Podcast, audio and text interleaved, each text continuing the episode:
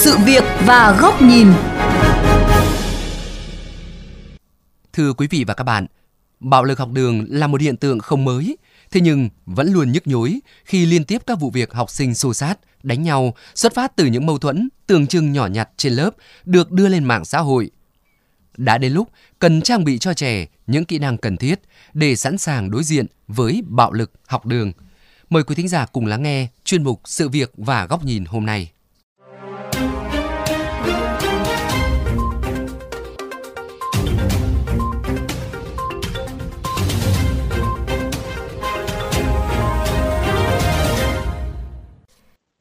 Đầu à, từ hồi lớp 2 ạ.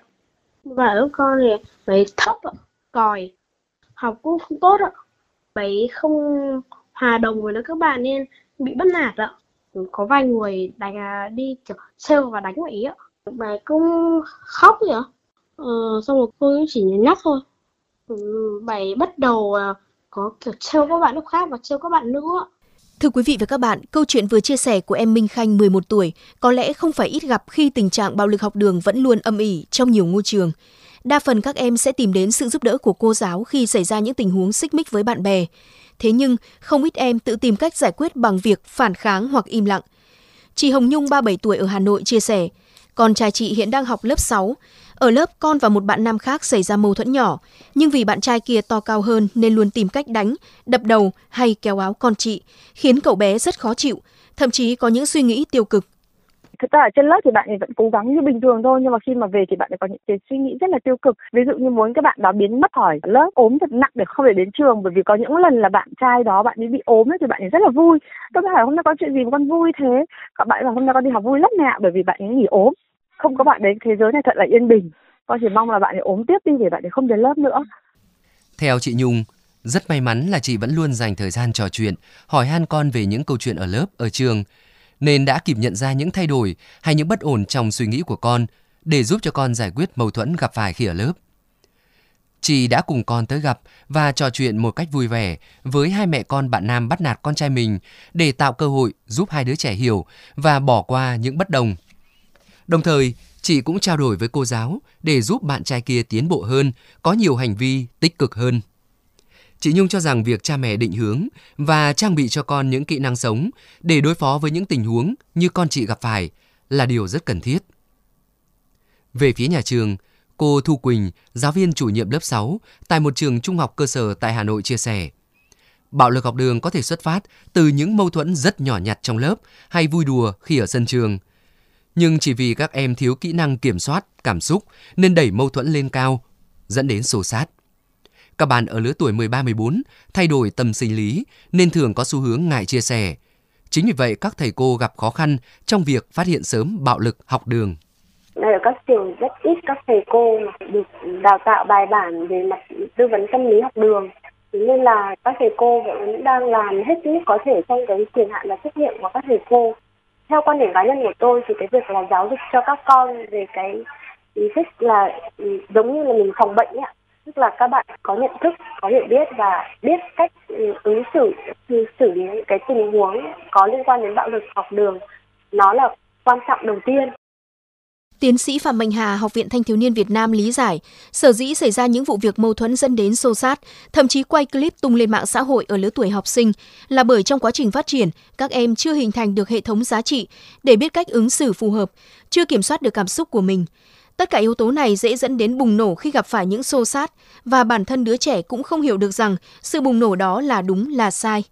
Chính vì thế, việc gia đình và nhà trường trang bị cho trẻ kiến thức về thế nào là bạo lực, cách để kiểm soát cảm xúc và ứng phó với việc bị bắt nạt là rất quan trọng. Các bậc cha mẹ cũng như nhà trường thì cũng phải hướng dẫn cho trẻ về cái cách mà chúng có thể kết nối, giao tiếp hay là yêu thương lẫn nhau, tức là về giáo dục về giá trị bởi vì khi đứa trẻ nó được giáo dục về giá trị thì đứa trẻ nó sẽ có thể kiểm soát được cái hành vi của chúng và nhận được cái hậu quả mà khi mình làm cái điều này hay điều kia mà nhà trường cần phải đưa vào nó giống như là một cái hoạt động giáo dục cần thiết và quan trọng giống như là những môn văn hóa khác. Còn bà Lê Thu Thủy, giám đốc công ty cổ phần giáo dục Novastar cho biết, hiện nay các nhà trường đã bắt đầu quan tâm đến việc xây dựng những nội dung để chống lại bạo lực học đường. Tuy nhiên mới chỉ dừng lại ở việc tổ chức chuyên đề trong vài buổi, chứ trừ hướng tới việc là có một phương án tổng thể và để có phương án tổng thể này thì còn phải đưa vào chương trình của nhà trường trong cả một năm học hoặc nhiều năm để giáo dục và nhắc lại củng cố cho trẻ về phần xây dựng chống bạo lực học đường. Như Novastar chúng tôi phân tích ra thành hai nhóm, một là phần kỹ năng để cho trẻ ứng phó với cái việc là hành vi bạo lực học đường. Nhưng mà loại kỹ năng thứ hai mới là quan trọng. Đó là những kỹ năng nền tảng để giúp trẻ có thể nâng cao việc tự nhận thức về bản thân này, điều hòa cảm xúc, có nội tâm mạnh mẽ, xây dựng được những mối quan hệ tích cực, có kỹ năng trình bày rõ ràng và thuyết phục.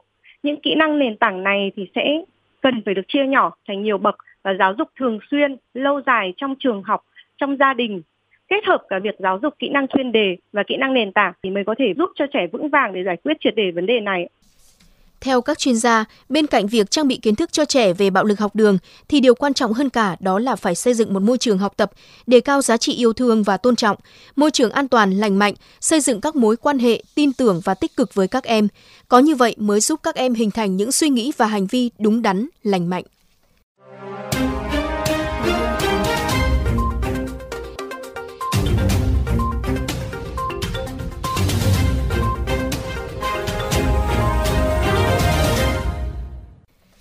Thưa quý vị và các bạn, bạo lực học đường để lại hậu quả không chỉ là tổn thương về thân thể đối với trẻ, mà đó còn là những tổn thương về mặt tinh thần. Đây là những tổn thương khó chia sẻ, khó chữa lành và đặc biệt để lại hậu quả lâu dài khó khắc phục. Để giúp trẻ thoát khỏi bóng ma của bạo lực học đường, rất cần tới sự đồng hành thấu hiểu của những người xung quanh.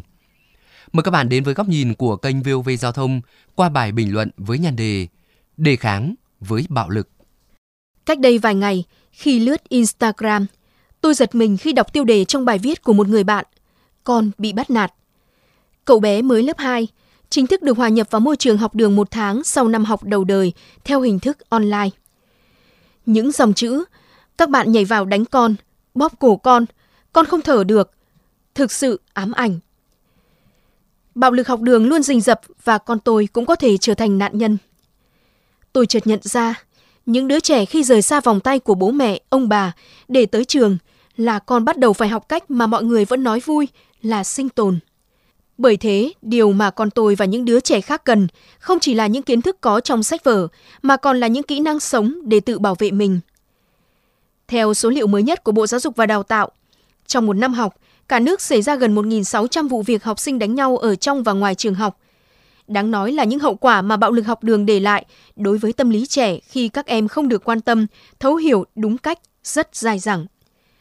Không ít những người trưởng thành đến bây giờ, tức là hàng chục năm sau khi xảy ra vấn đề bạo lực học đường, vẫn gặp những ám ảnh về mặt tinh thần, mất niềm tin vào bản thân hay gặp khó khăn trong việc tiếp xúc, đặt niềm tin và xây dựng những mối quan hệ tích cực với những người khác.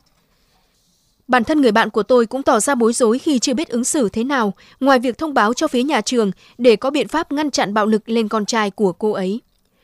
Cô ấy chưa có khả năng tư vấn những điều nên làm để con có khả năng đối diện và sau này là đề kháng được trước bạo lực học đường. Làm sao để xử lý khéo léo các mối quan hệ, mâu thuẫn, hiểu nhầm với bạn học? Làm thế nào để kiềm chế cơn giận, không leo thang căng thẳng, để tinh tế tìm ra lý do, ngọn nguồn sự việc mà không truy hỏi gắt gao, khiến tâm lý trẻ hoảng loạn.